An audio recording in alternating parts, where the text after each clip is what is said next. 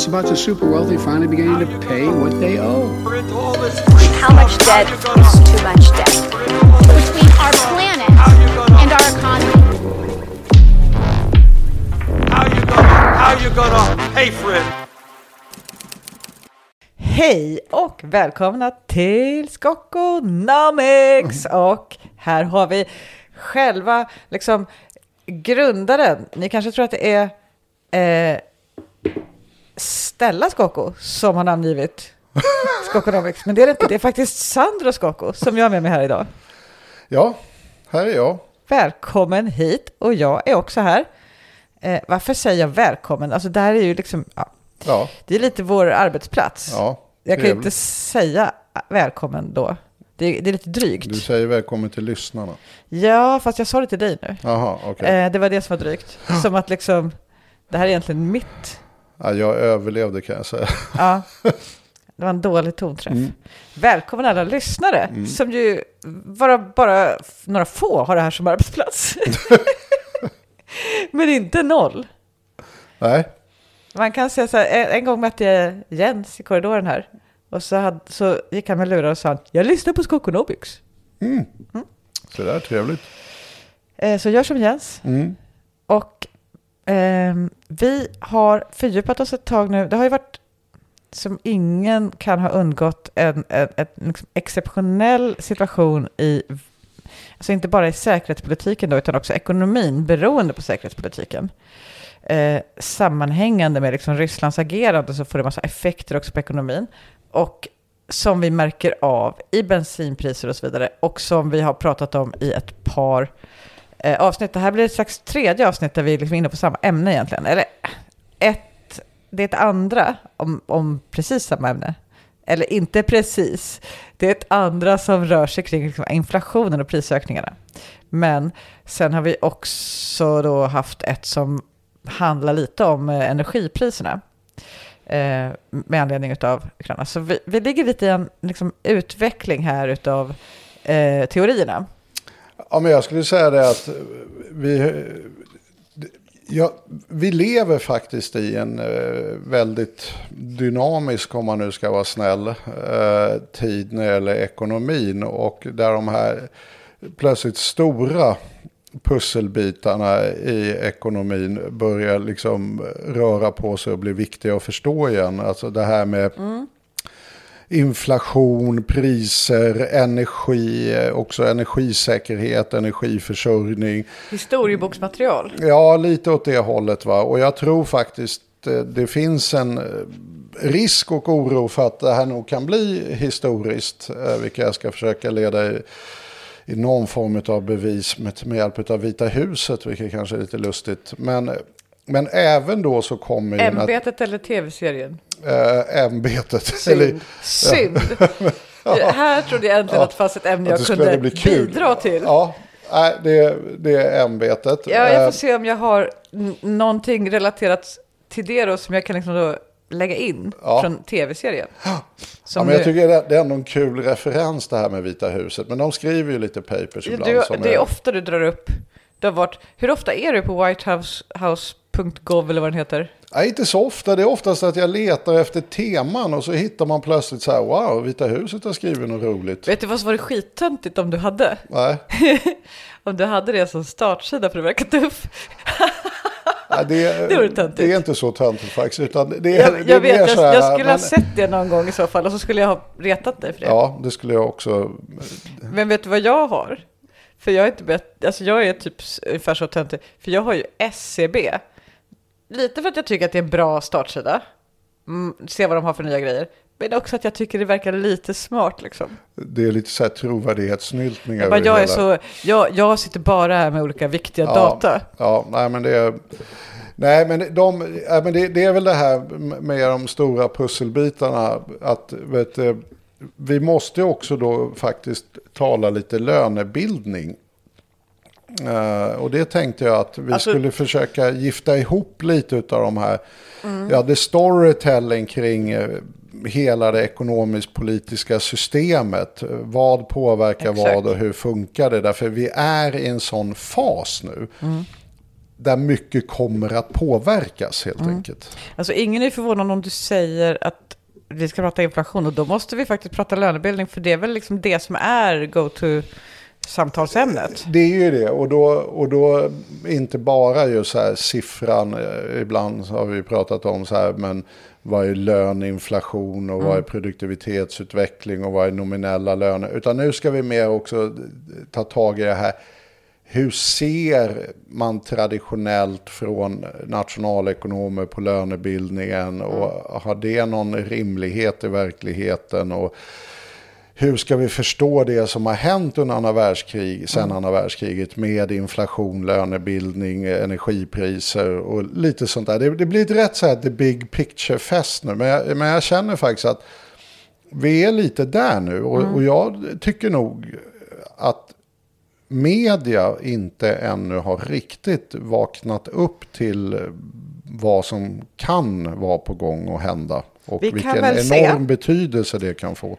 Om, om vi googlar här. Ränta, räntehöjning. Ja, då har vi här till exempel en artikel i Sveriges, Svenska Dagbladet. Sveriges Dagblad. Sveriges Dagblad. Det var SvD, vad kan det stå för? SvD Näringsliv. Ehm, där är rubriken Marknaden spår höjd ränta i höst. Det är en vanlig, alltså typ att marknaden spår olika grejer. Och det ser man ju på liksom eh, hur folk på marknaden agerar. Det är ju när marknaden spår. Folk börjar sälja saker eller köpa saker, investera i saker. Så då skulle det bli höjd ränta, tror marknaden, det vill säga folk med mycket pengar egentligen. Ja. Eh, och då så står det så här, Riksbanken höjer räntan redan till hösten för att stävja den högsta inflationen på flera decennier. Det spår marknaden. Alltså, det, det är kul uttryck ändå. Alltså man använder ju inte spår om någonting annat. Det skulle vara flummigt, men jag säger, jag spår, jag spår 10,5 procent i valet. Det skulle liksom låta, eh, ja, strunt i det. Framförallt låter ju marknaden som en närmast enskild individ. Det är två flummiga grejer efter varandra. Vi har ett orakel som heter Ja, marknaden. ja. Som är uppe och spår nu. Så vi har liksom en diffus samling människor som kan spå. Eh, ja, och det är bara helt okej språk. vi köper det. Ja, ja, jag köper det. Det kan de. Det brukar gå så här. Ja. Ja, och de spår då eh, att det blir räntehöjningar för att stävja inflationen. Samtidigt som storbankerna säger att hushållen bör räkna med högre boräntor. Jag tittar på bolån, så står det så här. Bolån, bank, det här är dagens PS, det kunde jag uttala. Bolån, bankerna räknar med att räntan stiger. Bolån har varit historiskt billiga under en längre tid. När inflationen nu ligger på den högsta nivån på decennier tror bankerna att räntan fortsätter stiga. Och, och så, liksom är, så är berättelsen nu. Oj, och så är det massa artiklar. Ska jag flytta bolånet? Ska jag låsa? Ja, låsa, binda räntan heter det. Eh, där är liksom, mediebilden är ju väldigt mycket att man ska oroa sig för räntan för att den kommer höjas som en oundviklig effekt utav inflationshöjningen. Ja, men det är ju det. Va? Och, det, och, det, och jag, jag tror man måste förstå den här liksom, eh, kontexten utifrån vad har vi liksom för bild av hur ekonomin fungerar. Och då, då måste vi ta oss tillbaka ungefär 50 år tillbaka i tiden när den här bilden etablerades. Att Just, det är nu du kommer gå in på lönebildning, eller hur? Ja, bland annat. Eller vad penningpolitiken jobbar med Precis. för föreställningsvärld, så att säga. Bra, men för då tänker jag, förra avsnittet så benade vi ju nämligen ut, man kan lyssna på det först då. ja. eh, de, de här tre olika faktorerna som du pratade om, som kunde vara importpriser, vinstökningar eller löner, som var de tre inflationsdrivande sakerna. Eh, och så pratade vi om när det var vilket och att nu var det det här och så. Så då, då kan man liksom få det greppet och så kommer vi inte fokusera lika mycket på alla de kanske nu då. Nej, exakt. Och framförallt så kommer vi inte dra hela det, alltså Igen. modellen. Att det här är de tre stora liksom, flödena att få inflation. Va? Och nu, nu blir det lite mer sådär relationen emellan centralbanker och det som då är lönebildningen och vad den här storyn, vad är det de egentligen gör? Va? En grej jag ibland gör på jobbet, det är att googla för att komma ihåg vilket som är finanspolitik och vilket som är penningpolitik. För det, det är så här, jag kan inte skilja på höger och vänster så bra. Och jag kan inte komma ihåg vilket av orden som betyder vad här. Så det är ganska ofta som jag har googlat Mm. lite i smyg, bara för att inte det ska bli fel. Kanske när vi sitter och poddar. Just det, det där. Eh, Men nu känner jag, efter det här kommer jag kunna det, för att nu, nu får jag en stark bild här liksom, av vad penningpolitik är. I och för sig, den kan funka på finanspolitik också då. Men eh, Wikipedia Mm. skriver så här. Först skriver de bla bla bla, så jag ska inte läsa hela. Så jag, Bara så att alla förstår att det här är inte hela stycket penningpolitik. Det är en liten bit ner. Men då står det så här. Om Riksbanken upplever att inflationen är på väg att stiga kan den höja räntan och se till att det sker en avkylning i ekonomin och inflationstakten minskar. Det omvända sker då Riksbanken istället sänker räntan och så vidare. Alltså här är bara ett, ett självklart faktasamband. När det blir inflation, vad gör man då? Ja, man höjer räntan, då minskar den. Så funkar ekonomin. Ja, och framförallt är ju ordet här att liksom, inflationen är ett tecken på att eh, liksom, ekonomin är överhettad och behöver kylas av. Det är ju det som är, och, och den här bilden just utav hur blir ekonomin varm och kall? Eh, och, och dess koppling till inflation är lite mer komplicerad än just det här indirekta sambandet som man antyder. Därför det som antyds i det där och det som de flesta tror jag har med sig som någon slags allmän beskrivning av historien är ju det att eh, fackföreningarna blir alldeles för starka när arbetslösheten faller och då kräver de ohemult betalt eh, för liksom att göra sitt arbete. Om man inte har någon arbetslöshet så kan en arbetare begära vad som helst i lön därför att han måste, de måste ju ha arbetare. Och då Exakt. säger han, jag ska ha 60 000 i månaden. Precis, och när de gör det där, då tänker ju inte kapitalägarna ta den smällen och se sina vinster minska lika mycket. Nej. Utan då höjer de helt enkelt priserna när löntagarna begär för mycket betalt enligt då, eh, centralbanken. Och då får vi ju inflation, därför inflation är ju i sin enkelhet höjda priser då. Och samma arbetare kan ju då komma och säga, det blev väldigt dyrt nu, jag måste ha ännu högre lön. Ja, exakt. Och, det, och det, det är ju då man börjar jaga den här prisinflationsspiralen. Va? Ja. Och där egentligen löner är liksom the key så att Här säga. förstår va? man ju att det måste finna en vuxen bank som går in och säger, nu lägger ni av. Ja, och det, det var ju precis det där som vet, eh, hände då eh, i meningen av att man började jaga sin egen svans. Lönebildningen under 70 och 80-talet vart ju väldigt komplicerad med sådana här avtal som var villkorade till exempel av inflationen. Att vi vill ha så här mycket mer på riktigt. Eh, Och då kommer vi överens om att vi ska ha, säg 8% mer i löner. Men om inflationen blir 10 då får ju vi på riktigt mindre. Så då skulle omta, liksom avtalen omförhandlas om inflation. Och då är man ju inne i en sån här, okej det är mer inflation och vi får ännu mer inflation när vi höjer lönerna och så håller man på sådär. Va? Och då, då utifrån det där då, i och med att det det blir en sån påtaglig bild så har någonstans med, und, med otroligt kraftigt teoretiskt understöd från eh, nyliberala eller neoklassiska nationalekonomer så har man ju etablerat en, även en teoretisk överbyggnad över det här och sagt att det är precis så här ekonomin fungerar. Och eh, centralbankens roll, det blir ju precis det där att ni måste kyla av det här. Det vill säga faktiskt i raka ordalag trycka upp arbetslösheten. Så att vi disciplinerar löntagarna att hålla sig till inflationsnormen. Det kan liksom. man tycka så här, ja, cyniskt då för några var för arbetslösa, men det är för det större goda eftersom annars så, får vi, så kommer folk omkring med skottkärror med pengar. Ja, och det här har ju varit liksom en, ett narrativ eller liksom storytellingen. Därför att en, Mm. Jag minns, en det från, sak är jag minns det från skolan. Ja, men en sak är ju skitballa och jättekomplicerade eh, matematiska modeller. Och en sak är ju hur ska vi liksom få människor att inkorporera denna historia. Och då har man ju haft den här liksom att Nej, men stater eh, vill generellt, inte bara Sverige, utan när, de, när någon har makten där, då vill de bli poppis. Och hur blir man poppis Varför som makthavare? Vill de? Alltså om de redan det, har makten, det, är väl är o- att det är jätteonödigt? utgångspunkten i varje fall alla sådana här public choice-teorier och så vidare. Va? Alltså en Ja, om det är demokrati så har det väl en poäng. Ja, exakt. Va? De vill vinna val. Men om man har makten och inte demokrati, då måste man ju faktiskt inte. Ja, det där är, tror jag också lite mer komplicerat än så. Men i en demokrati definitivt så är utgångspunkten att man vill vinna val. Och hur vinner man val? Jo, man trycker ner arbetslösheten och ser till att människor har det bra. Och det gör man då med finanspolitiken. Där har du din andra då, parhäst. Jag ska hitta på en minnesregel för Ja. det här. Jag ska utveckla den under... Och- Och då bränner staten massa pengar. Men vad som händer då när de bränner massa pengar, det är ju det att efterfrågan generellt i ekonomin går upp.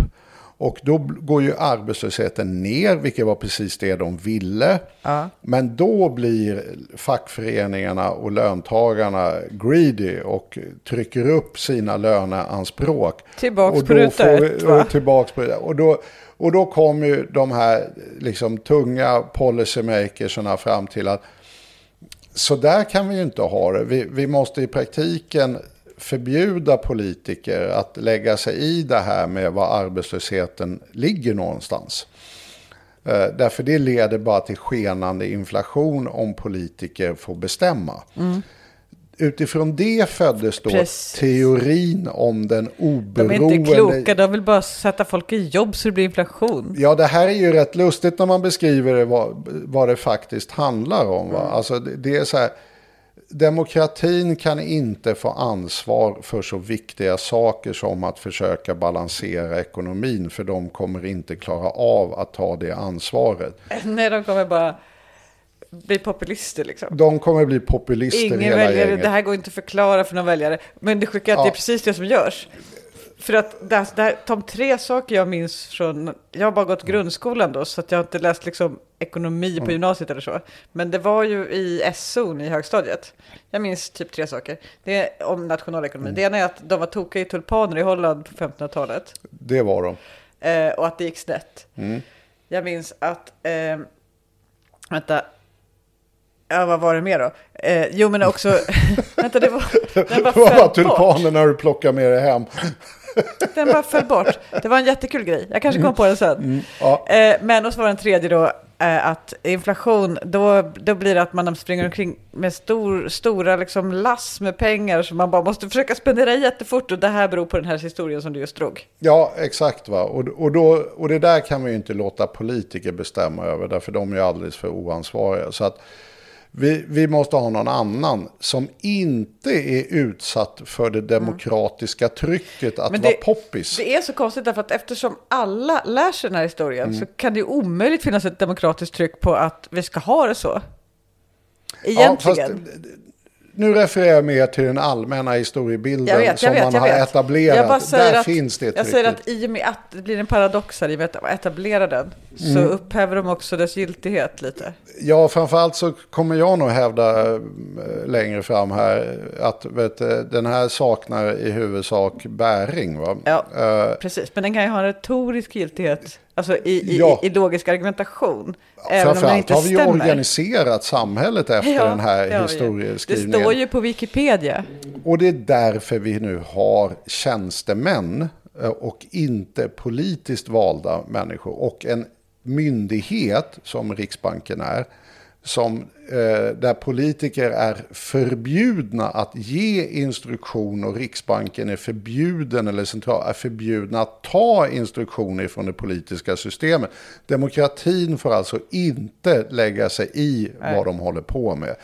Och det är ju liksom hela modellen där bygger just på att därför politiker klarar inte av att ta ansvar för det där. Därför de kommer vilja köpa röster med lägre arbetslöshet inför varje val. Och då leder det bara till en inflationsbrasa. Så nu sätter vi de här oavsättliga tjänstemännen att sköta detta istället. Och vi förutsätter ju nu i samtalet att det inte alltid stämmer då att det är så här. Du kanske kommer säga att det aldrig stämmer, men att det är liksom det kan finnas olika orsaker. Det gick vi igenom i förra avsnittet. Men ändå så står det ju så här på Wikipedia. Alltså Ja. som att det bara finns en enda. Jag menar, jag tänker att de där sakerna du sa, har du hittat på det eller? Nej, nej, liksom- nej, nej, det här Jag är... tänker att det borde väl vara en rimlig allmän kunskap. Ja, ja, nej, men det är det ju. Va? Och, Det är inget du bara drog till med. Nej, nej, nej, det var ingenting jag drog till I med. så fall hade det varit snyggt. Ja, det hade varit snyggt. Nej, det, det här är ju liksom en eh, il faut-bild så att säga. Så här funkar det va? och det, är- det är bra att det funkar så. Sen så har ju politiker glömt att lite tala om att, eh, för väljarna att på en, eh, liksom under en mandatperiod så har vi i praktiken inget som helst inflytande över arbetslöshetsnivån. Därför att det är nämligen någonting vi har delegerat till några andra. Va? Utan modellen är ju nu att politiker kan bara göra strukturella förändringar på arbetsmarknaden som långsiktigt förändrar den naturliga arbetslöshetsnivån som penningpolitiken styr emot. Ja. Det är så vi har riggat systemet. Och då måste man ju liksom ställa sig frågan, ja men är det här liksom en, en rimlig beskrivning att liksom löntagarna blir ansvarslösa och då får vi inflation och då dammar liksom de här tjänstemännen till löntagarna och då får vi ner inflationen. Va? Eh, alltså, när det gäller instrument så kan man ju säga däremot att det är helt korrekt att verkligen Riksbanken kan eller centralbanker kan damma till löntagarna och verkligen få ner löneökningstakten. Därför Mm. Skulle scenariot uppstå som i historien, att de bara alla arbetare kräver sjukt mycket betalt, det här håller inte. Och det finns inga andra arbetare att anställa. Ja, Ja, då får man väl göra så då. Ja, och då kan de verkligen göra det. Därför höjer du räntan så har det en kraftigt avkylande effekt på ekonomin. Det är va? bra att den dag det här inträffar, som jag liksom aldrig hört talas om, har inträffat riktigt. Ja, men det, det är ju det som är Men lite den knepigt. dag det händer det, det är det som har är, vi ju Det är det som är hönan och ägget. Va? Oftast så uppstod ju de här teorierna eh, liksom under, liksom, eller fick en ökad liksom, genomslag på 70-80-talet när vi hade då problem som eh, liksom var lite knepiga ur ett keynesianskt perspektiv. Va? Vi hade det här som kallas för stagflation. Det här, Ja, visst ja. Ja, det här starka förhållandet, det som då kallas Philipskurvan, emellan då eh, inflationen och eh, arbetslösheten. Nu är det mycket på en gång. Stagflation, det vill säga Philipskurvan, det vill säga... Ja, alltså, du kan inte bara stapla, du kan inte förklara grejer med ett annat ja, men. Stagflation är helt enkelt att vi får ekonomisk stagnation och hög arbetslöshet och inflation samtidigt. Mm.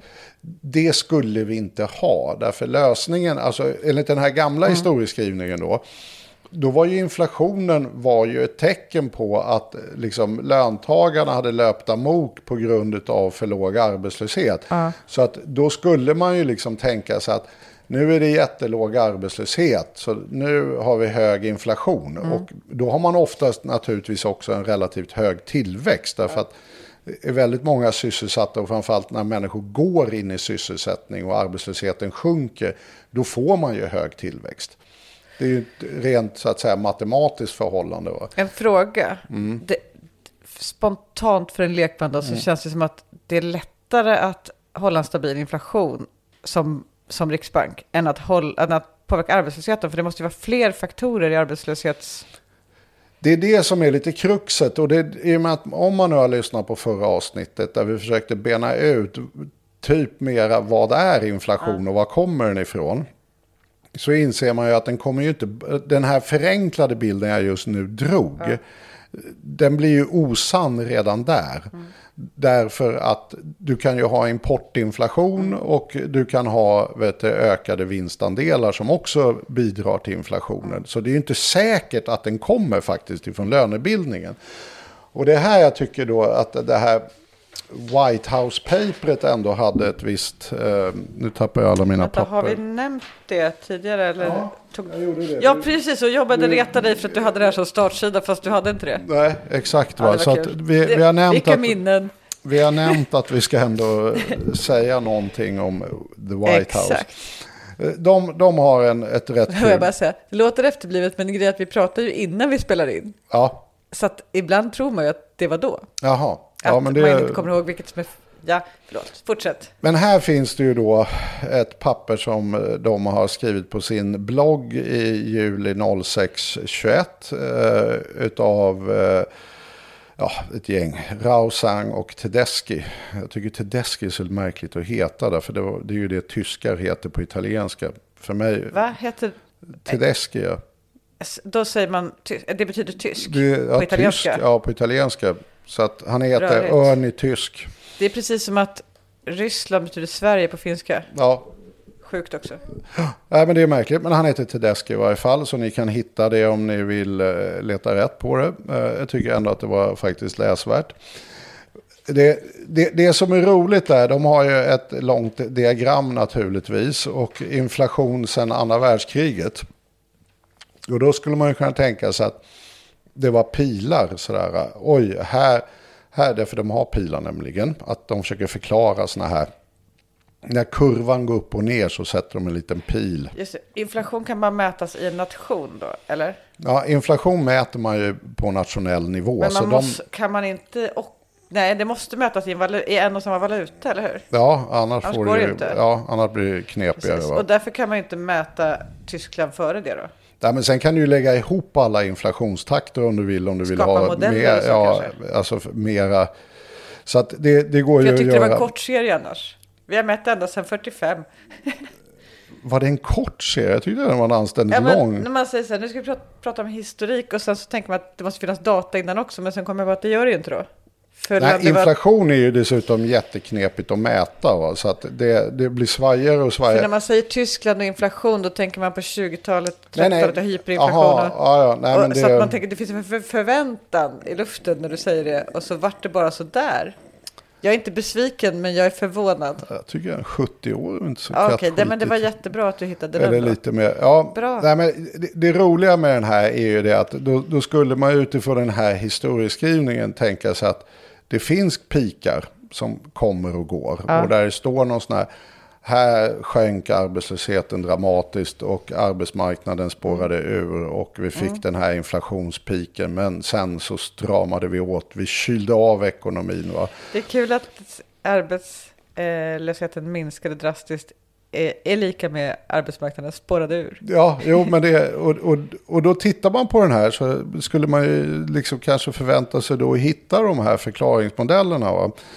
Och då har ju de spårat all inflation som översteg då vet, eh, 5% och har hittat ett antal sådana perioder sedan då 45 i USA. Och då är ju första perioden är ju helt enkelt direkt efter andra världskriget. Då släppte man ju Eh, restriktionerna, prisrestriktionerna som hade gällt under kriget och USA hade ju full fart så det fanns massa efterfrågan. Så det var helt enkelt eh, ekonomin hade växlat om in i krigsmateriel. Det var svårt att köpa bilar, det var svårt att få tag på privata liksom privatkonsumtionsgrejer utan det gick till pang-pang-prylar. Och sen så när man slutade och försökte ställa om ekonomin så ställde inte ekonomin, utbudet ställde inte om tillräckligt snabbt mot privat konsumtion utan det fanns så kallade supply constraints. Ja. Eh, Men folk hade rätt mycket jobb och pengar och då stack inflationen iväg. Eh, när man släppte priskontrollen då. Så att det var helt enkelt så att det var inte lönerna som drev liksom inflationen.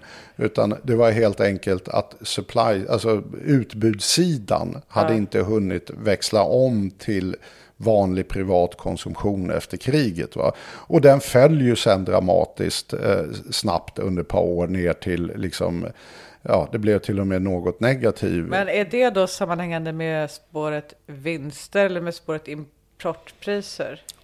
Det, det blir ju helt enkelt eh, vinster skulle jag säga i det här Ja. fallet. Va? Därför att det, som, det du har är att du har ju produkter. Men du har för få produkter och för många vill köpa dem. Det är som är Och de som arbetaren som, sitter tar på- mycket betalt fast tvärtom. Ja, de som sitter på produkterna eh, har ju helt enkelt möjlighet att ta ett högre pris för dem. Eh, och det som händer sen, eh, episod 2 som de kallar det för, det är ju helt enkelt Koreakriget. Eh, det är en krigsinflation. Eh, och sen så kommer man ju då fram till det som är de två stora grejerna. Va? Och, det är ju helt enkelt oljeprischockerna 73 och 79. Va? Och återigen är det ju inte då eh, så att säga löntagarna som, och det här har ju en väldig relevans eh, för faktiskt dagens situation. Va? Att det som händer eh, under de här perioderna 73 och 79 och är ju helt enkelt att OPEC som eh, levererade mm, framförallt på den tiden nästan all olja. Nu har vi ju liksom flera oljeproducenter. Inte minst då Ryssland, vilket vi kommer återkomma till. Eh, men där, de hade ju då ett antal av de här länderna med Egypten och Syrien hade ju startat oktoberkriget med Israel. Eh, och OPEC eh, sa ju då att de länder som stödjer... Med Israel. Mer mot. Ja, mot. Alltså, ja, de var i krig helt Ja. enkelt. Eh, och då gick ju OPEC in och sa att vet, vi stödjer helt enkelt den arabiska sidan och förväntar oss att väst inte ska agera för Israels räkning. Det var en sån här klassisk, så här, vi har någonting ni vill ha, det vill säga olja. Tänker använda oljan till att få som vi vill. Vi tänker använda oljan som ett vapen, inte första gången i historien, eller sista. Precis som med gasen nu. Ja, precis som med gasen nu. Va? Och, och det som hände då var ju det att USA, jag tror, jag tror det bara var några dagar efter OPEC tog det här beslutet att vi kommer vet du, skära ner generellt eh, med, tror jag var 5 procent då. Eh, oljeproduktionen, bara det leder ju till en prisökning när folk vill ha olja. Va? Om du har liksom full efterfrågan så stiger ju priset när utbudet plötsligt minskar. Liksom. Eh, om alla vill tanka lika mycket. Eh, Men eh, Nixon som då var president gick ju rätt omedelbart ut och sa att eh, vi kommer stödja nu eh, Israel militärt. Ja. Jag tror bara var några dagar efter. Han var på hugget. Ja, och då, det ledde ju till att OPEC eh, då bojkottade USA eh, som eh, land. Och det bojkottade sedermera faktiskt också Nederländerna. Lite svajigare förklaringsmodell där dock. Men. Så här långt kommer jag ihåg. Men sen, var det inte en plot twist sen? Ja, plot twisten är ju sen att de, de är ju inte nöjda. Det roliga är ju faktiskt att EG då, alltså det som är föregångaren till EU, Ja. faktiskt försökte säga någonting om att eh, man måste ta hänsyn till paletin, palestinska liksom, intressen i den här konflikten och sånt där. Va? Vilket var, det var ju en, liksom, typ en retorik. För alla brydde sig bara om oljan egentligen. Självklart, men det de ville var, var att undkomma de nedskärningarna i oljeproduktionen och därmed kraftiga prisökningarna. Vilket faktiskt OPEC också sa att Ja. vi hör vad ni säger. Eh, och De här eh, liksom, leveransreduktionerna skulle då inte drabba EG och så vidare. Va? De fick liksom, eh, de fick EU, EG att göra en slags positionsförflyttning. Ja, det var det de tvingade fram. Va? Eh, Men det ledde ju i vilket fall som helst till dramatiska höjningar. Va? Jag, jag tror... Vet du vad jag inte har tänkt på? Eh, För PLO var så jävla populära på den här tiden. Eh, alltså typ det var som en lite så här, folk gillade PLO, det hade en, en, en slags klang. Jag tror det beror lite på vad man hängde om jag ska vara helt jag hängde ärlig. inte med några på 70-talet, jag var Aha. ett barn. Jaha, okej. Eh, men det var liksom, var alltid Yassir Arafat på tv. Han hade liksom en lite cool look sådär. Det, var liksom, det fanns en stjärnstatus kring Yassir Arafat och PLO. Det var viktigt. Mm. Eh, och så jag, på något sätt har jag tänkt så här, han kanske var en jätteduktig politiker. Att det var så det blev så. Nej, det beror ju på det här, kommer jag på nu. Ja. Det var en aha-upplevelse som jag fick Jaha, nu. ja, nej men OPEC var ju i högsta grad eh, liksom eh, på De gjorde honom till den stjärna. arabiska sidan och det gällde att liksom balansera de här intressena liksom, ja, för att helt enkelt få tillgång till olja. Och de gjorde hela Palestina-konflikten därmed också en helt annan typ av konflikt än alla andra konflikter. En Så- slags liksom, placeholder, vad heter det, eh, platshållarkonflikt. Ja, och då, då händer ju det här att nu, nu är vi inne på den här lilla basmodellen vi jobbade med häromdagen då, eller inte häromdagen men förra avsnittet. Att ja, men nu sticker ju de här importpriserna iväg. Och det, det som händer i det här läget, och det var inte lite va, jag, jag tror att eh, under några år bara på 70-talet så tror jag Saudiarabiens intäkter från olja ökade ifrån 23 miljarder dollar till 123 miljarder dollar. Va? Alltså de femdubblade sina intäkter på väldigt kort tid. Var saudierna väldigt rika innan eller är det den här enorma rikedomen uppstod den då? Ja, den uppstod då. Alltså de, de var ju inte fattiga va, men det, det högre oljepriset var ju liksom, De är nyrika så de... ja herregud, ja, det beror ju lite på vad man menar va. Ja, men det Eh, är ju mycket bling och vräkighet i Ja, liksom bildspråket. Den, alltså, I bildspråket så kom ju det även till under den här perioden. Det var ju liksom shejkernas period i media som de här som är, var i dagens eh, media fylls av ryska Mm. oligarker. Det var ju eh, saudierna. De hade ju de absolut största båtarna. De Mm. hade liksom köpt eh, enorma mansions i Europa. Och hade liksom, det var alltid skrönor om att de hade flygplan med guld. eh, Men det här är, inte, och- det här är ett ja. bra exempel på hur materiella förhållanden påverkar liksom kulturella bilder. För att vår bild av vad araber gillar för inredning, Mm. om, om man nu får fördomsprofilera så, Ja, det är ju att de gillar bling. ja, Alltså typ att alla vill ha så här saker av guld på soffbordet. Men det är ju en bild som är skapad utifrån att den här nyrika kulturen uppstod. Där det blev det skulle jag också säga. Därför min eh, liksom lika fördomsfulla bild, lite mera, ändå lite gnutta mer verklighetsförankrad, är ju snarare att de är rätt tunga på mattor. Alltså, Ja, men vet du vad palestinier gillar på riktigt? Att ha jätte, jättemycket plaststolar i staplar. De har, man har vardagsrummet, det är tomt Mm. och så har man en matta på golvet. Och sen har man kanske Mattan är viktig. 30-40 plaststolar i staplar. Ja, Det har jag ingen som helst bild Alla av. har det. Eller en del har ju så här jättefin soffa och sådär också. Men, men jättevanligt att man har bara massa plaststolar. Och sen så räknar man med att det kommer besök och då kommer det besök i 15 pers då. Och så sätts alla i en ring, man tar fram varsin plaststol. Ja, det hade jag ingen aning om, men, eh, Är det inte men det låter ju otroligt gästfritt Det, det måste är jag säga. trevligt och lite kalt innan folk är där i rummet då. Men rummet är liksom tomt. Alltså, jag säger inte att alla har det så här, men det är en jättevanlig möblering. Nej, men man kan ju konstatera att oktoberkriget blev ju en jackpot för eh, OPEC och OPEC-länderna och framförallt. Ja, det var det jag för, vi pratade om. Inte- Och, och framförallt för Saudiarabierna och vi fick den här bilden utav stenrika shejker. Den Mm. kom ju där på 70-talet. Va? Stenrika shejker som har lärt sig att de kan använda sina naturtillgångar till att inte behöva bry sig om vad någon annan tycker. Ja, inte riktigt, därför sen fick de ju häva embargot. Men, Visst, men visst, men de, betydligt... de kan ändå ha liksom lagar som inte någon tycker är okej. Ja, betydligt eh, större så att säga självständighet än man hade haft eh, innan helt enkelt. Om Tjeckien skulle införa de lagarna, det skulle bli ett jävla liv. Ja, och dessutom så var det ju sådär om någon eh, liksom eh, 1900 brödkant skulle ha försökt säga att den här oljan är min, då hade vi bara invaderat landet. Eh, Ja. Så att det, det var liksom, det, det skedde ju något skifte där Mm. att de kunde utnyttja helt enkelt en viss suveränitet kan man väl säga. Den här saudiska kungafamiljen och, och liksom nationen, den var verkligen på rätt plats vid rätt tillfälle. Ja, för inte minst för att köpa båtar. Men Och gjorde det bäst, mesta av det om, om målet var att bli rik. Ja, och lite då utifrån mer en eh, olyckshändelse får man säga. Därför det här konsoliderade ju liksom OPEC som maktorganisation och kartell. Va? Och de satt ju ändå på en resurs som västvärlden suktade brutalt efter, det vill säga olja. Va? Men det är ingen som snackar om OPEC längre. Nej, men det- kommer jag göra. Bra.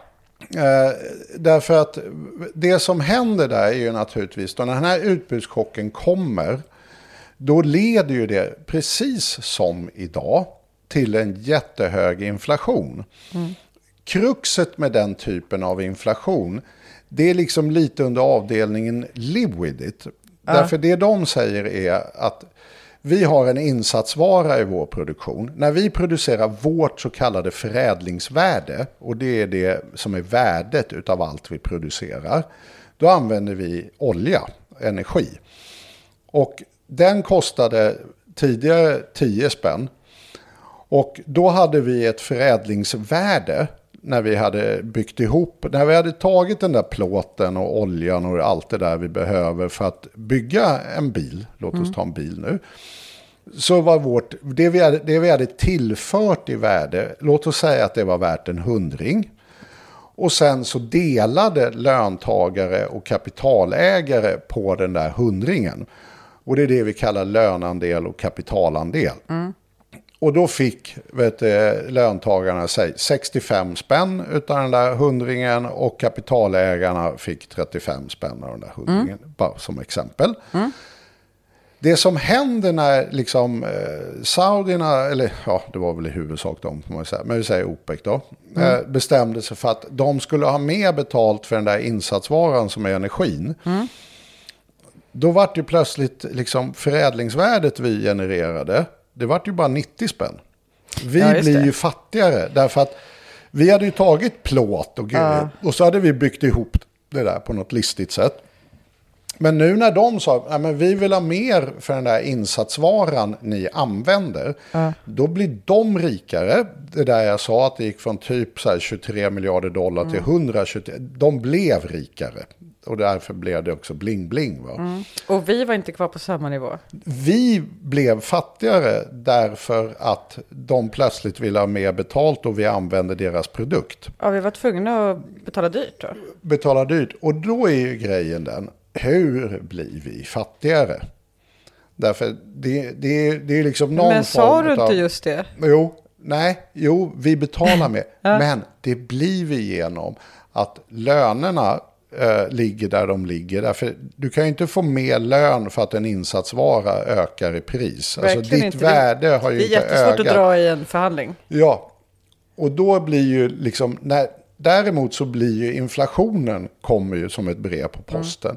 Att man kommer försöka försvara sig emot de här kostnadsökningarna genom att helt enkelt ta mer betalt för produkten. Är du med? Att vi, vi skickar över en del av den här ökade kostnaden till hushållen.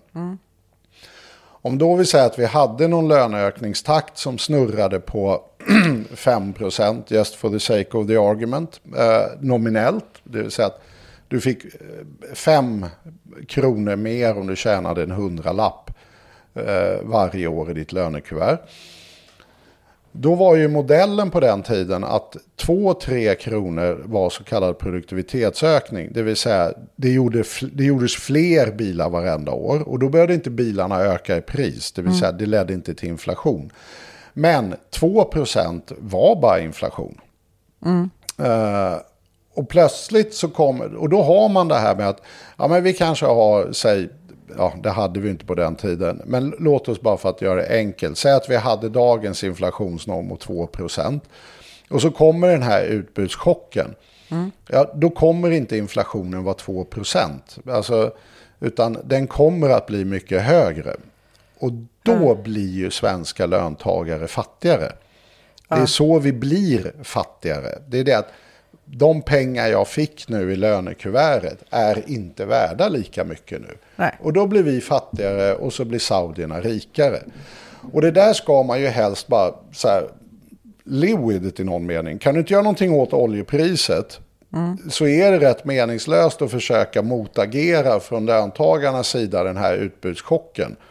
Därför att vi har faktiskt blivit rånade i någon mening. det är på något sätt också lika för alla i Sverige då. Ja, och det är ju likadant liksom. Sen slår det naturligtvis olika folk. Det är orättvist att Ja. saudierna fick det bättre, men, eh, men det är i alla fall inte så att liksom, det, ökar, det ökar inte klyftorna till exempel i Sverige per definition.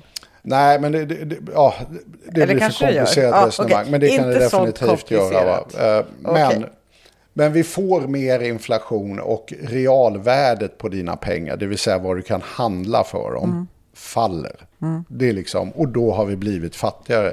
Så om man tänker sig en, en kontinuerlig löneökningstakt som snurrar, som speglar vad vi vill ha för inflationsmål och vad produktiviteten är. Så är det lite så här, live with it. Det, det blev nu lite mindre pengar därför de vill ha betalt för oljan. Va? Eh, och då, så det är den ena utbudschocken. Där kan naturligtvis löntagarna säga att wow, nu vart det mycket dyrare så nu vill vi ha mer pengar.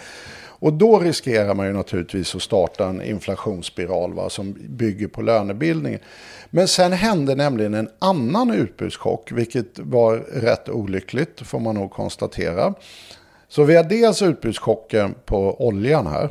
Ja. Den andra utbudschocken är det som vi kallar då produktivitet som jag nämnde alldeles nyss. Det är ju det där med att lönen består av två delar. Det som är den nominella löneökningen och det som är den reala löneökningen. Och den reala löneökningen är ju den nominella minus inflationen. Det vill säga det här som hette förr i tiden luft i lönekuvertet kallar man det för. Att du får 5% men i och med att priserna stiger med 3 säger vi. Så är det två. Så är det bara två du kan köpa mer prylar för. Och det, det vi är intresserade är naturligtvis det vi kan köpa mer prylar för. Va? Och får man 5% och inflationen är vet du, 7%, vad händer då? Då kan du köpa mindre prylar nästa år. Därför då har du fått en Ja. löneökning på minus 2% egentligen. Så att det, det, är liksom, det är ju viktigt att skilja på det som är nominellt och det som är realt. Och det människor är intresserade av egentligen är naturligtvis det reala. Kan jag köpa mer prylar nästa år eller inte? Det är det folk undrar. Och har du 5% i löneökningstakt och 7% inflation, då är svaret du kan köpa mindre prylar. Eh, och det är ju det som händer om man ska låta en sån här oljechock snurra igenom ekonomin utan att förändra någonting. Eh, och då, det är ju nog illa va? Men sen planar det väl ut på något vis? Ja just det, det är det som är grejen va. Alltså inflation mäts ju som en förändring. Så säg att du bara har, du tredubblar oljepriset under ett år. Då kommer bara inflationen vara hög det året. Sen försvinner ju det. Sen går det ju tillbaka. Så att den, rent matematiskt så är en pris, folk tror ju så här att det någonstans har med prisnivå att göra. Men det har det ju inte. Utan det vi mäter inflation är ju förändringstakt. Va? Så att även om oljepriserna, säg 73, tredubblades, då skulle vi ha en enorm inflation 73.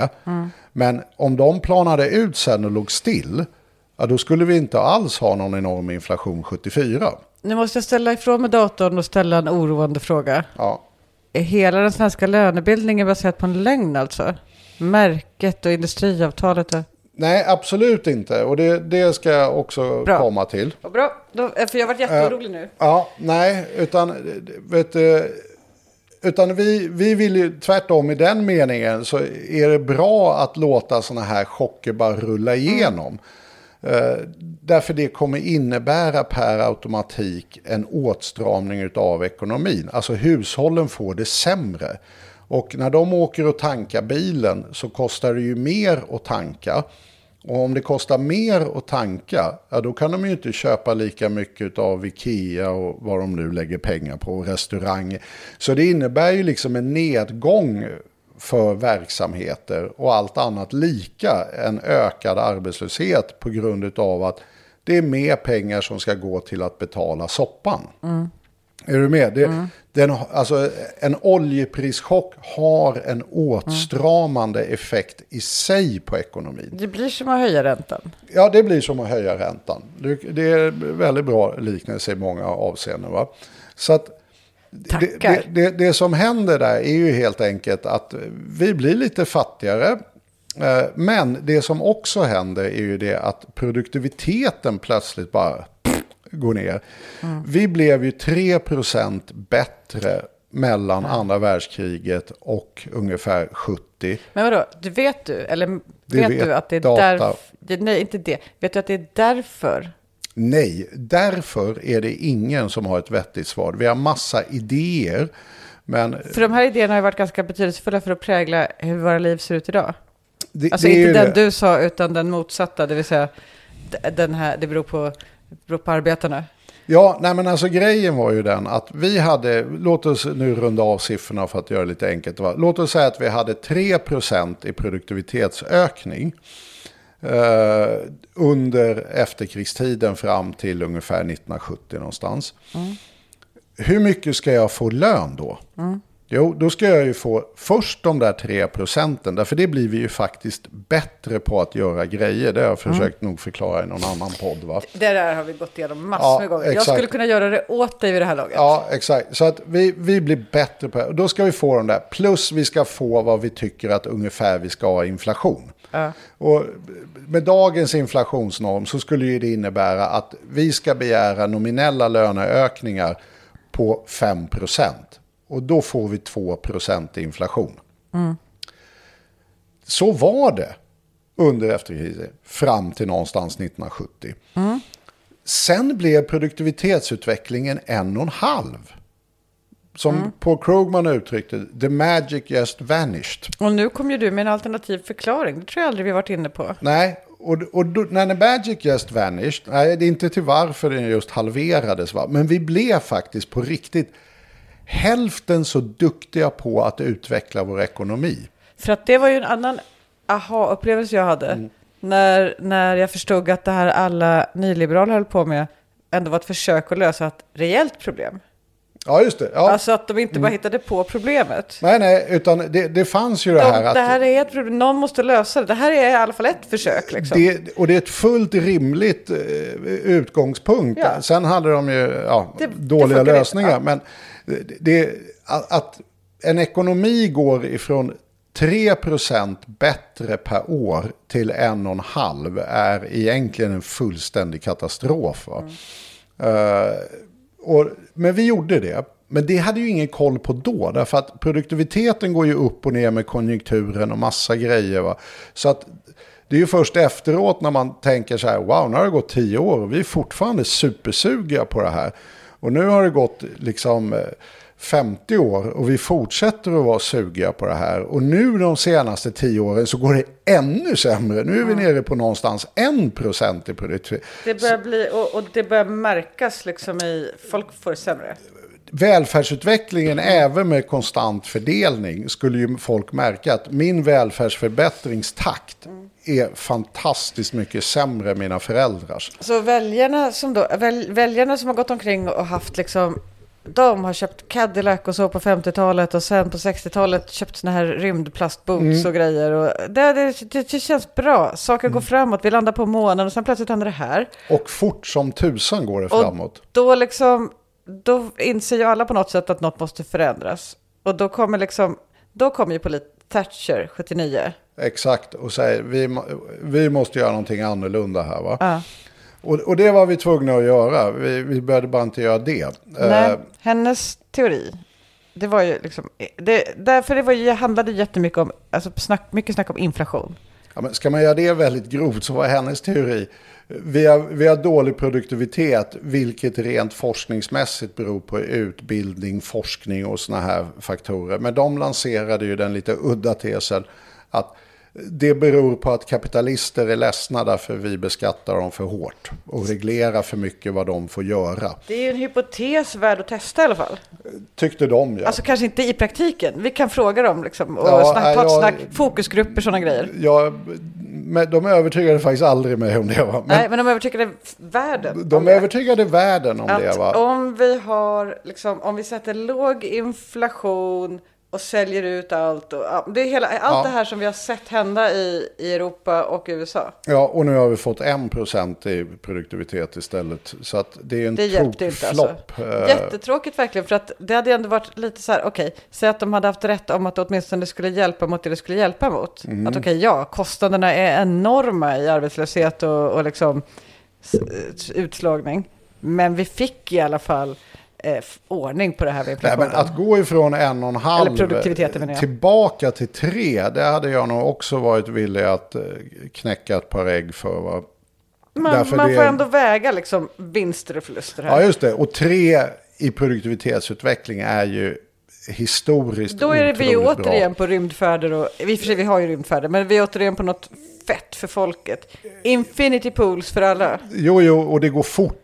Alltså det, det är det folk liksom inte riktigt upplever så här när det blir lite historia över det. Va? Men du vet, vi på 20 år så gick vi från fattigbostäder till att Sverige hade världens högsta bostadsstandard. Va? Alltså det, det är liksom ett par decennier sedan. Alltså det är 00 till idag gjorde vi liksom en revolution av den svenska bostadskvaliteten för alla hushåll. Va? Det, det är liksom, och folk köpte bilar och landställen och det var liksom, det gick fort Folk med köpte välfärdsutvecklingen. villor i Stockholm De- som var vanliga arbetare.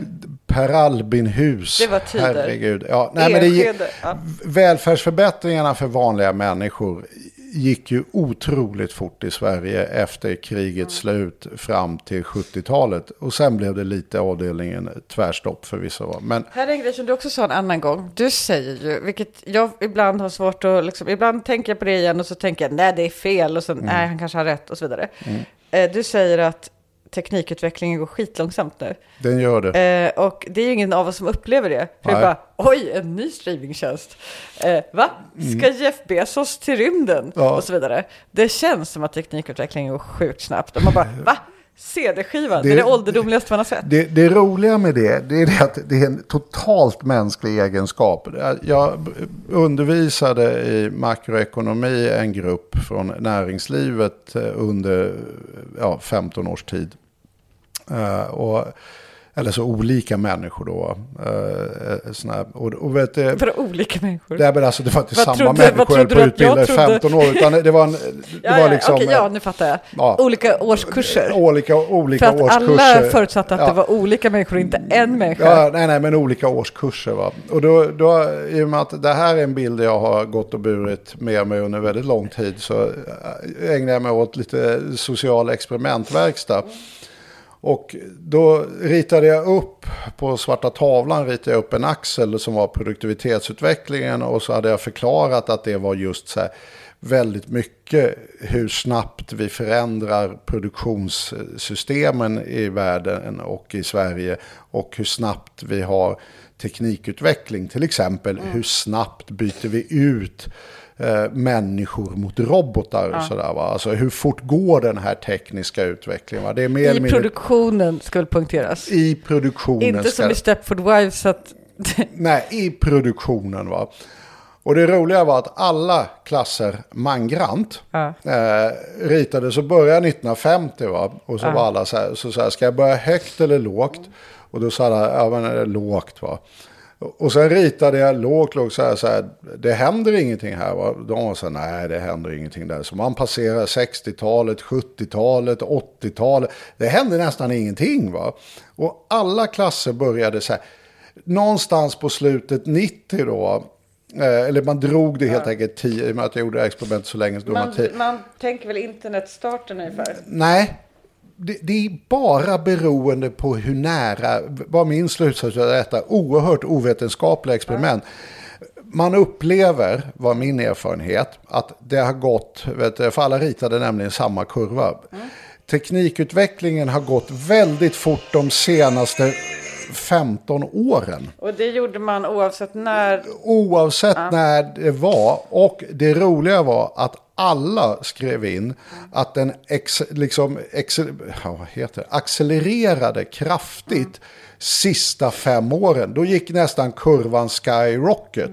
Så det är helt enkelt en närsynthet i vår upplevelse av den tekniska utvecklingen. Det finns ju en motsvarande fast motsatt tendens att tycka att det var bättre förr. Med förr menar man för 20 år sedan. Ja, Eh, och det som är irriterande med det är att nu är det ju verkligen nu är det ju så här sant. Mm. Alltså, och det är lite störigt därför att då kan man inte bevisa det. Det är som var, ropa varg. Ja. Mm. Men i alla fall, när, du, när, när jag tänker på, stämmer det där med att det går långsamt, så brukar jag, typ, jag brukar ha problem med det och så kan jag tänka jättemycket på det och så kommer jag ändå fram till att ja, men det kan stämma. Men jag tror att de här neuro, eh, eh, neurogrejerna i hjärnan, Ja. det, kommer, det kommer ändra allt det. Det, det kommer en, en vacker dag så går det jättefort. Men tyvärr så går den tekniska utvecklingen alldeles, alldeles för långsamt idag. Ja. Eh, Och den är väldigt konsumentmarknadsorienterad. och då kan vi ju undra varför då. Och det Den går snabbt på att förbättra telefoner. Den går snabbt i det sociala. Ja. Alltså de här nya grejerna med, ja du vet, Instagram och Twitter. Hörlurar. Och, ja, hörlurar. alltså utvecklingen av hörlurar är fantastisk. Mm, nej, men det, det kommer jag träffade representanter för tysk bilindustri för några år sedan. Och så var de så här, Och vilket är ett begrepp jag hatar utav just den här anledningen. Alltså människor som startar ett tal med vi lever i en ny tid, de tycker jag diskvalificerar sig omedelbart. Va? Därför att vi lever alltid i en ny tid. Va?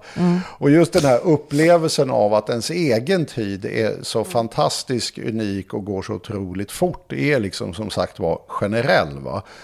Eh, Och dessutom väldigt lite sann i dagens tid just. Men då kom ju de och berättade, det är en helt ny tid. Allting i bilindustrin handlar om digitalisering. Och då ställde jag en så här enkel kontrollfråga. Men vad då gör ni bilarna på något särskilt annorlunda sätt? Va? Eh, och så. Sen kom man ju fram till det som nu finns i bilarna i väldigt hög utsträckning. Det vill säga, de talade om den där pekskärmen och Android Auto. Eh, och det är så här, ja, det är jättekul att kunna svara i telefon, det är jättekul att ha en pekskärm i bilen. Android Auto och pekskärm är helt olika nivå på teknikutveckling. Eh, Ja, men jag. Android Auto kan du kombinera med en pekskärm. vill jag bara Absolut, men jag menar, det är inte så här, vad är de två stora grejerna i bilen? Det är att den har en pekskärm och det är att den kan köra själv. Bilar är ligger väldigt... nivåer. Du skulle bli besviken på många bilar, men, det, men de ligger lite efter. Men Ja, det, men jag det, säger inte att det inte är bra med en pekskärm. Jag säger bara att Mm. det är så jävla stor skillnad gör det inte. Nej, men the bottom line Men om är bilen att kan köra själv väldigt mycket av bilproduktionen, bortsett naturligtvis ifrån att det finns nu pekskärmar och Android Auto och sådär i bilarna, är ju sig väldigt, väldigt likt helt enkelt. Och det är det vi ibland separerar, det har jag också varit inne på någon gång förut, det här med Airbnb Mm. förändrar inte jättemycket hur vi bygger hus och så vidare. Va? Utan, Är det någon som har sagt det? Nej, men det är ju det jag, jag försöker nu säga. Ja, ja, vad jag ja. tror upplevelsen Just det. utav det. att det går så fort är att det tekniska gränssnittet mot konsument har förändrats dramatiskt. Men det man mäter när man mäter BNP och produktion och sådär, det är ju vad vi producerar och vad vi gör. Och då spelar liksom Airbnb spelar absolut ingen som helst roll för hur mycket prylar vi har. Liksom. Man ska också komma ihåg att saker som redan finns och som fungerar, även om man skulle kunna göra en modernare, de kommer ju stå kvar. Hus till exempel. Ja, nej men eh, kort så här, får jag en lång historia. Verkligen, nu spårade det. Ja, nu spår, Var lång var vi ens? Kort. Eh, ja, men vi, vi- 70-talet och arbetarna och Ja, och- Thatcher och, och, och vad hände sen? Och då Nej, gick det... och det, den, ut, den andra utbudschocken som kommer där i början på 70-talet är just den här, vi blir hälften så bra på att göra grejer som vi var tidigare, som ingen visste om.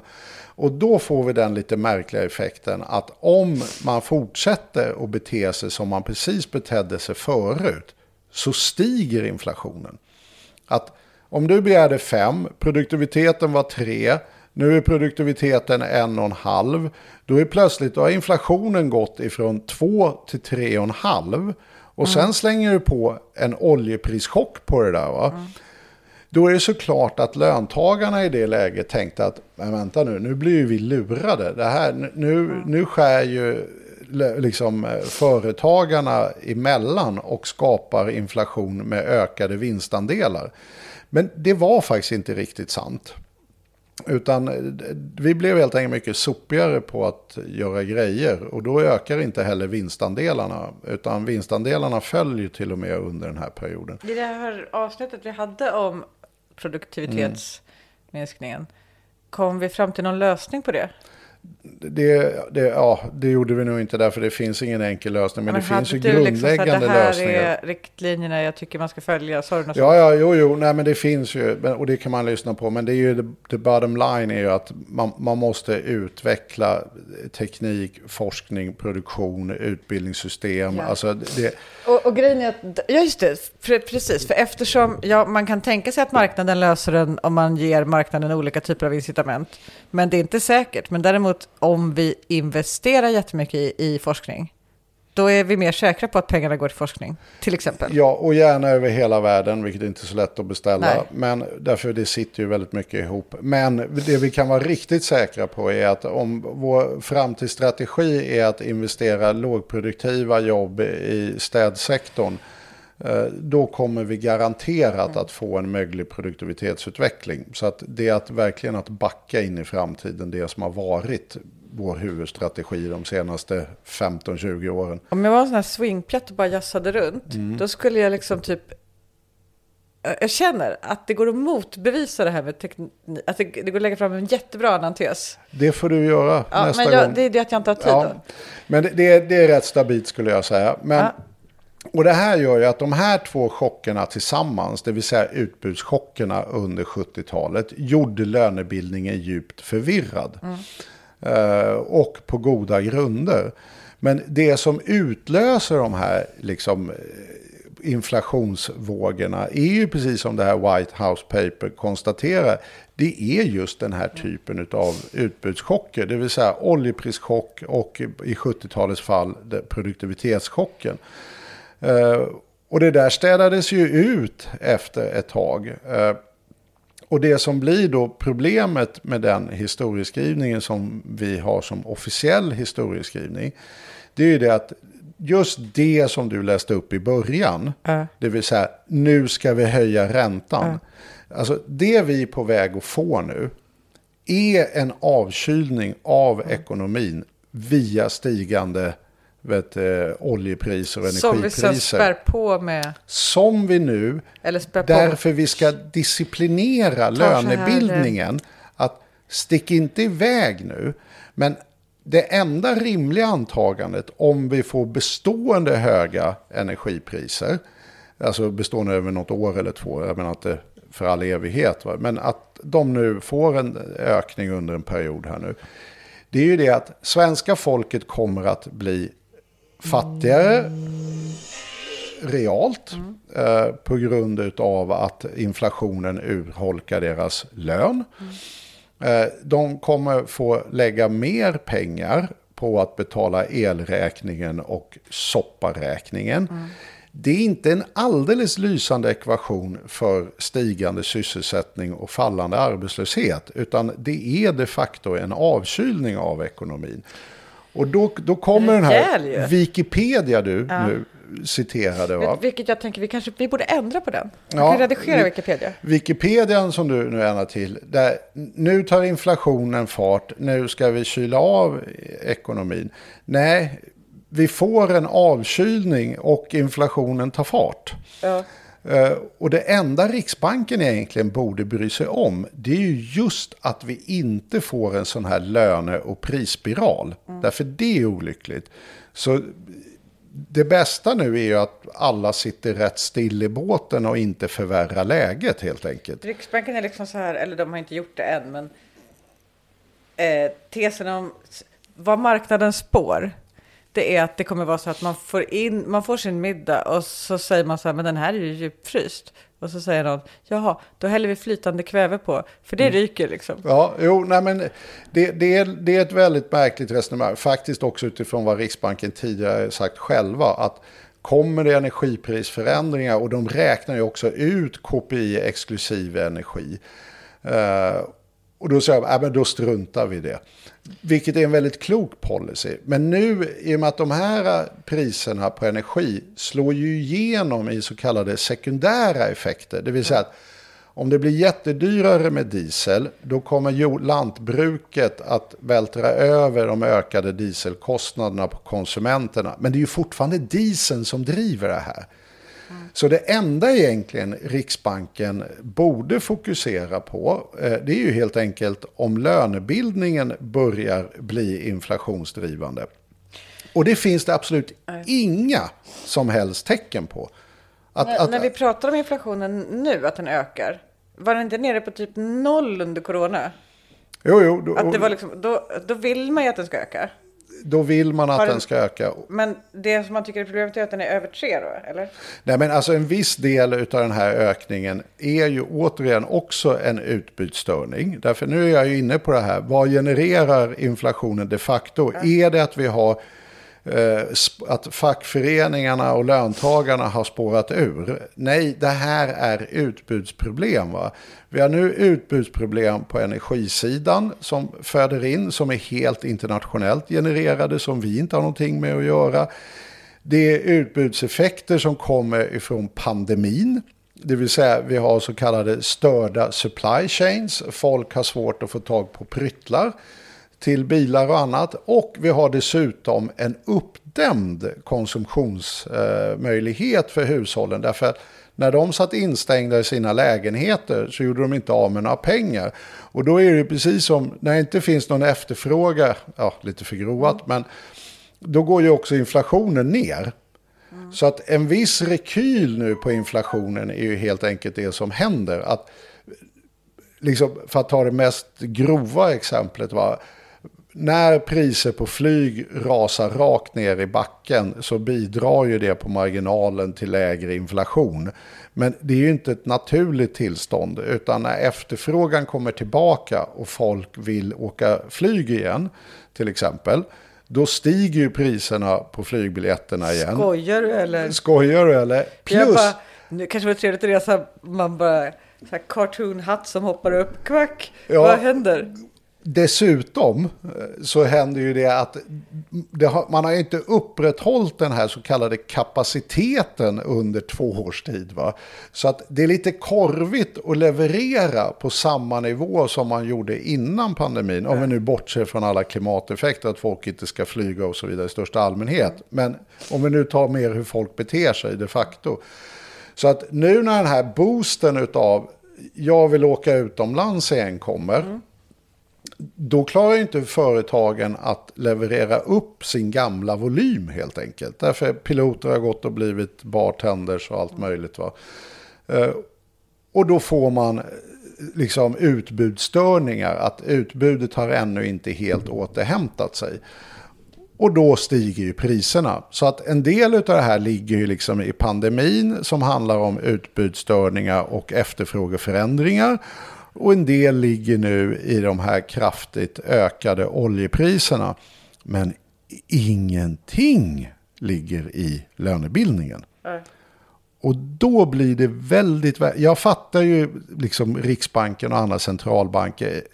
I och med att alla jobbar med den här Wikipedia-modellen. Nu sticker inflationen iväg. Och vet Är du, du försenad till något? Ja, uppenbarligen. Det, det är Det är uppenbarligen därför någon håller på att jaga Någon här. är- Ja, tokig nu. ja, och vet du, när då vet du, inflationen sticker iväg, då ska vi kyla av ekonomin. Därför det är ett tecken på att löntagarna har tappat all rim och reson. Va? Vet du vad du kan göra om du vill? Jag kan svara lite snabbt. How you gonna, how you gonna pay for it?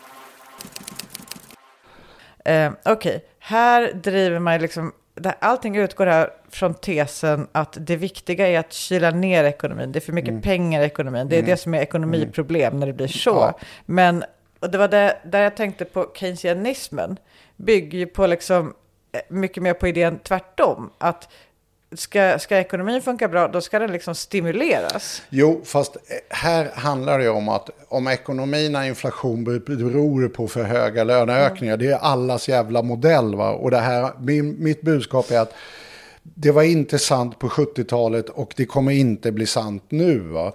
När man tittar på bara den logiska argumentationen i de olika Mm. artiklarna om det här så är det uppenbart att det inte kan stämma. Nej, För att det hänger inte ihop. det gör ju inte det. Det är liksom man, bara, man behöver bara kunna läsa och kunna Ja. resonera logiskt. Och ändå så står det överallt. Jag fattar. Det här är en mindfuck. Alltså, Mm. det varför kallas narrativ, baby. Jag vet, det är Någon det har jag lyckats jobbar med. etablera ett magiskt narrativ. Alltså, det, här är så liksom, det här ska jag nog göra liksom en serie bilder på för att förklara kraften i historieberättande. ja, Att här kan man liksom säga, historien är så bra så Mm. att alla skiter i att det här inte hänger ihop. ja, det är precis så det är. Otroligt.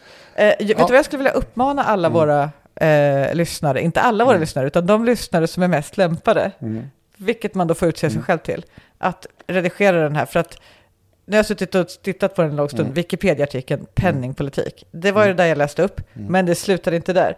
Nu, det här är nästan bättre. Mm. Eh, att, eh, för de liksom går ju in här på allt det här vi pratar om Mm. och, och definierar upp det.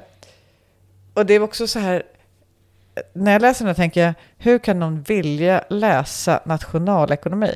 Alltså, Mm. det är uppenbart tokigt. Det, är, det här är som att ha konstiga bibelstudier liksom.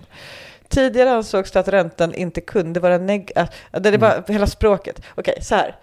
I länder med statliga ekonomiska problem Stat, ja, med statliga ekonomiska problem kan det vara lockande för politiker, det var det här du började med, att, ge, att be centralbanken öka penningmängden och låna ut dessa till staten, inom parentes köpa statsobligationer, för att kortsiktigt finansiera budgetunderskott. Det är det som är så lockande. Man bara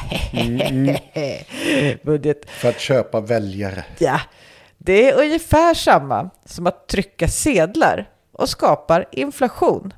Denna möjlighet anses öka förtroendet för statsobligationer räknat i den egna valutan, vilket håller nere räntan på statsobligationerna. Euroländerna som inte har en egen valuta, va? Ja, euroländerna som inte har en egen valuta, inte minst Grekland, kan inte göra detta utan måste låna varandra eller av ECB via en ökning av penningmängden, vilket dock är politiskt kontroversiellt då det kan ge inflation i alla euroländer. För att hålla ett förtroende för låg ränta och inflation vill man numera inte ha politisk styrning vid centralbanken. Alltså det är hela, så hela Ja. premissen är liksom, Den är det. Ja, sorgligt. Men jag försökte ändå förklara det, att det här är ju premissen. Du har förklarat det väldigt väl och, sen, och då blir det så konstigt att- läsa det, men har de inte hört det här? så då, ni som har hört det här, sidan penning, den är superkort. Jag tror att den här skulle också må väldigt bra av lite källhänvisningar. Och lite bara styr upp den här sidan hörni. Det finns mycket att ta av. Jo men alltså en grej med det här det är ju det att du jobbar ju i modeller och då jobbar man ju inte med utbudschocker. Det är ju ingen som sitter och modellerar en produktivitetschock eller en liksom, energichock utan man modellerar ju att här har vi lönebildningen som styr priser och här har vi arbetsmarknaden som styr lönebildningen och här händer det grejer och nu är det överhettat. Därför får vi inflation därför att den är kostnadsdriven från lönerna. Det är, liksom, det är helt enkelt mycket enklare att jobba i den världen och då, då modellerar man det. Va? Men det här är ju liksom inte ens en modell, det här är ju en Disney-film. Alltså, Ja, fast trust me, det är en modell, rätt utvecklad så sådan. jag, det, jag litar på dig, men jag menar så som det är beskrivet. Jo, jo, jo det, är, Eh. det är lite. Men, Eller det är, det är ingen Disney-film, det är Men, en men jag tror grejen är, min poäng är den att jag är väldigt orolig. Mm. Alltså om, om vi nu har den här idén om att vi ska kyla av en vet, eh, energiprischock med ökade räntor därför det leder till inflation. Det är lite av ett recept för att få väldigt hög arbetslöshet och en recession i ekonomin. Va? Så jag hoppas ju verkligen inte det händer.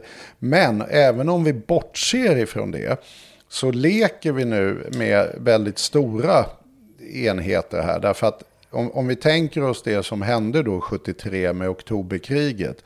Det hände ju igen 79 med eh, Ayatollah Khomeinis maktövertagande i Iran. pratar vi inte heller ofta om längre. Nej, det, talar, det har också glömts bort. OPEC och Khomeini. men, men då blev det också en störning på utbudet på olja som ledde till en kraftig prisökning. Va?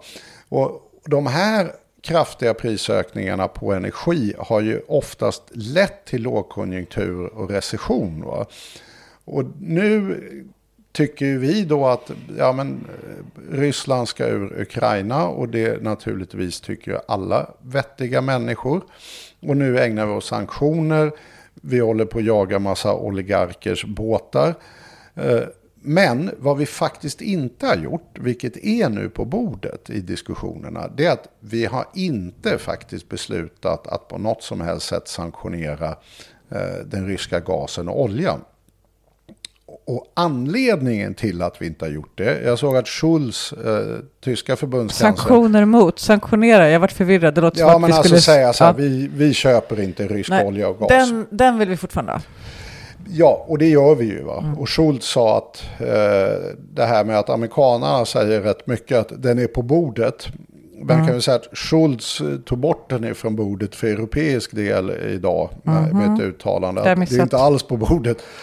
Eh, och det, och det anledningen till det, och det, och det vet vi ju inte, det kommer ju bero ytterst på vad som händer i Ukraina. Men hamnar vi i en situation där gas och olja från Ryssland på något sätt dras in i konflikten, Det vill säga att antingen eh, Ryssland, vilket skulle ju vara lika skadligt för dem, säger att nej, vi levererar ingen mer olja och gas till Europa.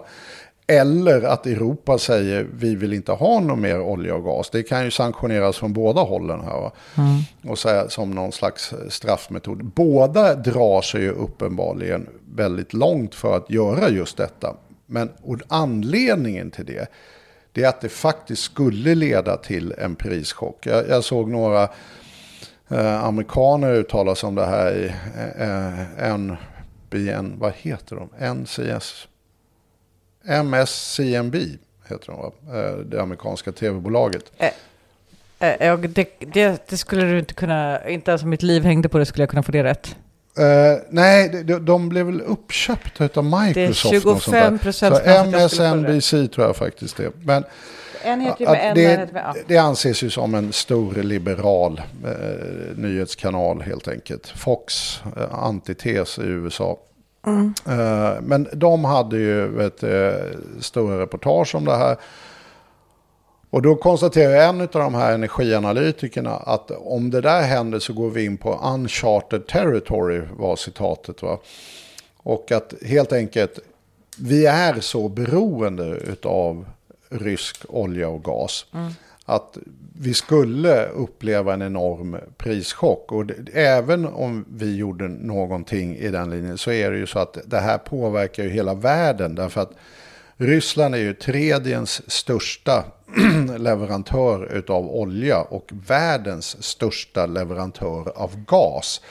Så får man den typen av utbudsbortfall så kommer ju det naturligtvis dramatiskt påverka energipriserna över hela världen, men mest i Europa. Och den typen av utbudschock, ni hör ju hur jag jobbar med utbudschocker här va? och inte med tokiga fackföreningar. Det kommer att leda till en eh, kraftig eh, konjunkturnedgång helt enkelt. Därför att det i sig är en avkylning och vet, eh, ja, en nedväxling av all ekonomisk aktivitet. Och det här är ju naturligtvis ett otroligt obehagligt scenario sett mot bakgrund av vad just, som just hände på 70-talet. Att den här typen av störningar är ingenting som är lätthanterligt. Och då kan ju fackföreningarna komma in i bilden. Att om de då börjar försöka kompensera sig för detta, vilket kanske är en naturlig instinkt, då kan vi återkomma till en sån här pris och lönespiral. Men man får ändå konstatera att det finns absolut ingenting i vare sig Sverige eller Europa när man tittar på lönestatistiken som andas det minsta lilla det. Så att det, och, och då kan du ju tänka dig om de här liksom energiprischockerna vi har sett nu, det senaste halvåret, om det är så att säga lite avdelningen mild västanfläkt, då kommer det naturligtvis bli ett väldigt tufft klimat och då tror jag verkligen inte man ska jobba med vet du, räntesänkningar utan man behöver nog jobba med helt andra verktyg. Det är så här nu. Ja, det är så här nu. Det, det, ja, men det, det, det finns någonting eh, Men vet du vad jag tar med mig från det här? läbbigt över det hela helt enkelt också. Jag tar med mig, tror jag, en viktig insikt som inte har något med ekonomi att göra. Mm. Att om man kan koppla ett rejält hot, eh, vilket ju, alltså för, jag menar, för mig skulle det vara jättedåligt med höjda räntor. Mm. Eh, det är ett rejält hot. Det skulle förstöra mitt liv om det var jättestora räntor. Jag skulle få sälja mitt hus. Eh, ett rejält hot Mm. mot människors liv. Eh, men som är liksom osynligt för det blotta ögat, så att säga. Du kan inte liksom se, nu kommer eh, dinosaurien springande. Utan det, är liksom, det går att skapa en teori om hur det uppstår. Så det är också viktigt här att man måste kunna säga, det är chip i vaccinet. Eh, alltså det är en liknande teori. eh, ett hot liksom. Om man kan koppla en, den politiska åtgärd man vill genomföra till ett reellt osynligt hot. Det är en väldigt effektiv kampanj. Och jag tänker att det är bra för att mycket av valstrategin jag jobbar med nu, det, det stämmer ju. För att det är så i verkligheten. Men, ja. Jo, nej, men framförallt är det ju så att, eh, jag menar, det, det har ju Riksbanken själva konstaterat massvis med gånger och även IMF och så vidare. Den extremt höga historiska skuldsättningen vi har nu på grund av att det har mer eller mindre varit gratis att låna och bankerna har varit jättesugna på att låna Party på ut. banken och nu är de sura helt plötsligt. Nej, men det är ju det är lite läbbigt därför att relativt små ränteförändringar eh, skapar ju rätt stora hål i hushållens budget nu. Och, och det man måste fatta med det här med hål i hushållens budget, det betyder att de inte går ut och håller igång hjulen i ekonomin lika mycket. Va? Jag menar, Idag så någon som, inte du, jag vet du så du behöver inte säga det, men idag någon som har förhandlat halvvettigt har kanske legat på någonstans 1, 2, 1, 3 i bolån och en normal, historiskt normal bolåneränta på runt 5% innebär ju ett enormt tapp i hushållens ekonomi idag. Och att tänka sig då att vi, vi jobbar upp nu kombinationen av energichock med liksom även så milt som fördubblade räntor. Då talar vi om boräntor på 2,5 procent. Med den här skuldnivån hushållen har nu så kommer det ju ett ordentligt hål i Jag hushållsbudgeten. tror räntan är en så här, typ uppåt en 20 procent av min inkomst. Ja, och då inser du en dubblering av den. Det, då får jag ju sälja huset direkt. Ja, nu, nu vill vi inte gå in på det personliga och, och Nej men det är jobbiga, lugnt, jag men- gör det i så fall. Det, det är bara ett hus. Så, det, så att det där med förstöra mitt liv var ju överdrivet. Ja. Jag säljer väl huset så bor jag i mycket mindre hus. Fast jag förstod å andra sidan av dig tidigare, eh, tidigare poddar ska jag säga, så jag inte skvallrar om någonting som är Ja. privat här va. Men att du hade ju väldigt hög ränta för att vara dagens ränteläge. Ja, så är det. För att Ja. jag också har betalningsanmärkningar. Ja, så att du och då, kanske är kan... man, då säger de bara det, när man ska förhandla med banken säger de bara det, det gör vi inte för du har betalningsanmärkningar. Jaha, Ja. vadå är jag någon slags pestsmittad? Ja, nej, men du, du har väl möjligheter att kanske helt enkelt eh, ackommodera som det heter. 150 kronor i påminnelseavgift på en parkeringsbot som, hur kan man få, ja, ja. Ja, vi, vi, vi, vi släpper Så den grejen. börja inte med det. Vi, Nej. vi avrundar här innan det här blir för, Ja, men kort urspårat. sagt, det finns väldigt mycket där ute som gör att ekonomi har blivit ett mera dynamiskt ämne och skeende igen. Va? Att vi, har, vi har tillbaka inflation men vi måste förstå vad den beror på. Yay, men det är ju jättebra. Ja, Alltså för att ekonomi är ju på riktigt. Alltså jag menar det är ju, styr ju hur samhället funkar. ja, Eh, till skillnad från till exempel om man ska ha, få vara topless på badhus. Det är liksom inte så, det har varit mycket sådana frågor som har dominerat. Ja, alltså, det, det- var, det var ett dåligt exempel, men jag menar, till exempel, är den här personens uttalande rasistiskt eller inte? Det är en typisk samtidsdebatt. ja. Eh, påverkar inte så mycket de materiella förhållandena. Nej, men jag tror vi är på väg tillbaka till väldigt eh, stabilt materiella förhållanden helt Men jag enkelt. börjar få akut ångest här över att Ja. vi håller på så länge, för Ja. jag är supersen. Ja, jag med. Eh, hej då men- då. Ja, Hej då, det här var kul. det här var Hej. kul. Ha det bra. Hej då.